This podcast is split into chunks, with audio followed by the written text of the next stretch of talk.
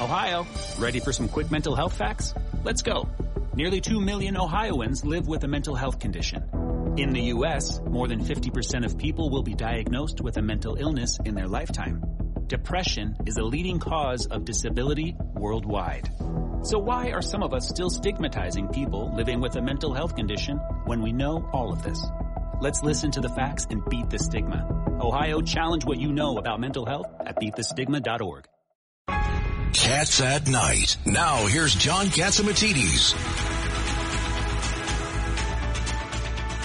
Why don't we bring in uh, Melissa DeRosa? She's on the line with us right now. Former, uh, I, I, I want to say, I know they use the word secretary, but I want to say what, what else? Chief, of staff. Chief of Chief staff. of staff. She was the chief of staff. Right, right hand man, top dog, Melissa DeRosa. Welcome back to Cats at Night.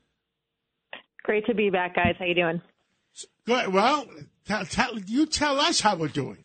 Yeah, we were just, Melissa, it's Richard Weinberg. We were just talking about what's going on with the nomination for chief judge. And I just mentioned that they're packing the Judiciary Committee with people who already announced that they're against him. So what kind of fair process Yep. is that?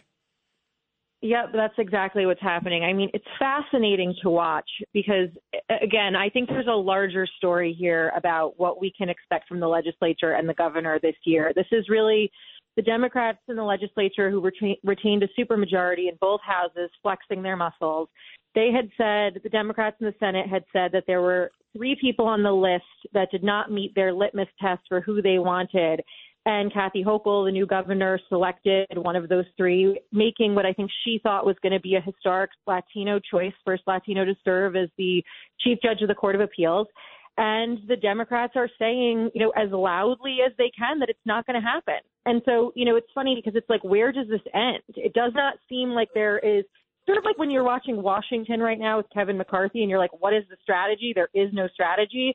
Watching Kathy Hochul with Hector LaSalle, there is no strategy. Let's look at Hector LaSalle. He is a presiding justice of the Second Department, one of the busiest departments in the United States. 5,000 decisions. They pick out two decisions from this very distinguished uh, Latino jurist. And those two decisions, they say one's anti-union, the other's anti-abortion. Well, guess what? You they know- have they have supermajorities in both houses. of legislatures. They have the governor. They could have changed those decisions in one day if they wanted to. Did they? And the fact is, you read those cases, they don't say what the opposition to LaSalle says they say. It that so. well, you know what, Melissa, Mr. what say you?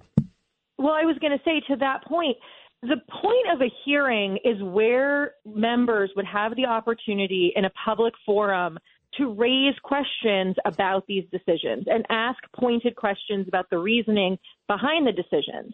And what the Democrats in the Senate have said loud and clear is we're not doing that. We don't care. We don't want to hear your rationale. We're not open to listening to maybe we're not all lawyers. Potentially, he's going to tell us that there's some reason. I mean, I read the cases and I don't read them the same way that the Democrats in the legislature do. I know Judge Weinberg's on the line right now. I, I'd be curious to hear what he thinks, but they're not even open to the possibility that they will listen to the rationale and whether it was that he followed the law. Potentially, there's a quirk in the law that the legislature could cure. The reality is the far left does not want Hector LaSalle because he's a former prosecutor. And Well, they said early on that they wanted a public defender, that they felt like the court was too conservative, and they see prosecutors as being conservative. So I almost feel like it was like, you know, they went in search of a reason and they backed into these cases. And when they say we're not even open to listening or hearing him out or letting the public hear him out, they're saying they don't really care.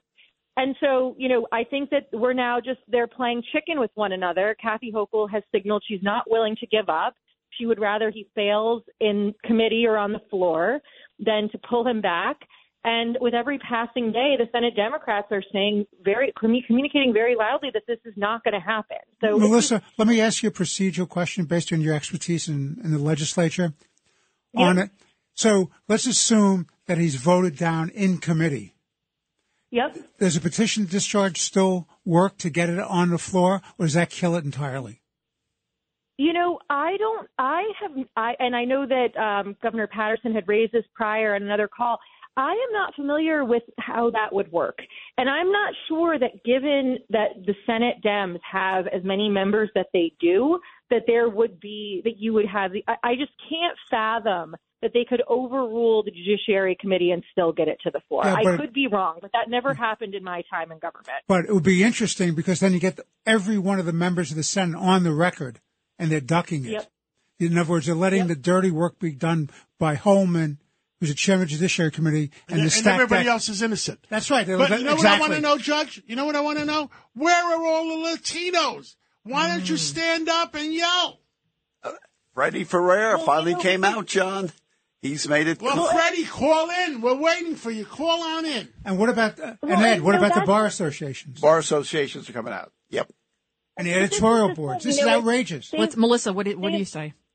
Well, I was going to say there's a number of Latinos that are, you know, members of the Democratic Socialists Association who are coming out and saying, Do, don't play identity politics with this. This isn't about being Latino. We're not going to let that argument fly and just do this because he's Latino which is sort of comical because I oh. think the far left leans on identity politics exactly. more than anyone in America. So it's like, oh, this one time we're not going to play identity politics. But so, to your point, John, the, the Latinos are not fully organized behind him. And if anything, the ones that you're seeing that are sort of being louder, that are currently in power, put Freddie Ferrer aside. He hasn't been in office since he was Bronx borough president. You know, we all know who he is on this call, but I'm not sure people currently in office, you know, think of him as a, as a leader in the Latino community anymore. Who do you consider the major leader in the community? Melissa, who do you consider the major leader in the Latino community? You know, I look at people like Nydia Velázquez, who I think is very distinguished and holds a senior position within the congressional delegation. And her name was on a press release, but she's been very silent. I haven't seen them. Yes, they're scared of the left. Uh, uh, Melissa. They're scared of the extreme left. Instead of the extreme, I don't think no, of they're scared of it. extreme left. Oh, they're scared. Exactly. That's exactly right. So maybe they'll even put their name on a press release, but they're not going to go out and die on the hill for this. So the chairman of the Democratic Party, Jay Jacobs, has actually called out the uh, the Democrat socialists who are against this, et cetera, saying they do not represent the full party. What do you think of that? I, they absolutely don't. I mean, look, in my experience, the DSA couldn't win citywide today they, you know, can win these little assembly races and these little state senate races and these little city council races in pockets of the city that are very, very far to the left. But they couldn't win citywide. Actually, they, they couldn't. They did not even. They couldn't even even win the Democratic nomination. They came in third, didn't they? That's exactly right. And so to cower to them, you know, is a look. I, I keep going back to this uh, with people, reporters that I'm talking to. Look what's happening right now in Washington with Kevin McCarthy when the crazies in the party take the party hostage. And if this is a slippery slope, and people need to be paying attention in New York because if you empower the vocal minority, fringe, in a party, it can happen on the other side too. And so I think that this is a little bit of like a warning shot, and people need to open their eyes. But you know, unfortunately, and I love Jay Jacobs, he's a friend. I don't know that he's the right messenger on this. He gets the left really riled up. They had all been calling for him to resign. And so I go back to what I said at the start of this conversation, which is Hochul appears to have no strategy. And so Hector LaSalle is sort of hanging out there. The court's, you know, future is in the balance. And I just don't see the political strategy to land the plane. So is, is uh, he hanging out there if, in fact, you're good at counting heads, Madam Secretary, you counted them last time, uh, there were 21 against, and you're talking 63 senators that's not even close to uh, getting a majority against, which would be 32. Where do you think it is now? So the last time we spoke, I had it at 21. As of this morning, I count 23. So now, granted, I'm not checking in on the Republicans, and I'm not even sure Hochul has engaged the Republican conference. So I'm not sure where they where that conference would go if they would all be together or if they would want to cut some deal. But from what I understand, there's 23 votes in the Democratic conference against. Uh, look, the, the, the Republicans are talking. I suspect uh, that the Demo- that the Republicans will go all 21 of them for LaSalle on the floor. So where do you think it ends up if it got to the floor? If it gets to the floor. You know, then I think that the tricky thing is going to be does labor go in and apply pressure to some more of the moderates? And that's going to be, you know, where Hochul has to flex her political muscle and go sit with the AFL-CIO and 32BJ and 1199 and CWA and cut a deal on something else that they want. but they've got it because at this point, the far left of the Democratic Party in the state Senate is not the majority. No. But once you start to get the moderates involved because labor applies pressure, that's when you're going to lose this thing.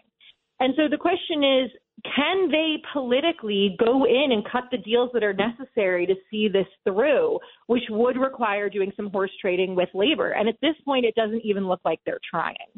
So again, it's just it's it's mind-boggling for those of us who have done that job before that you would get to this point and and appear to be just flailing with every passing day. And this is a real problem for the governor going forward because if she loses this fight, they're only emboldened and she's really weakened.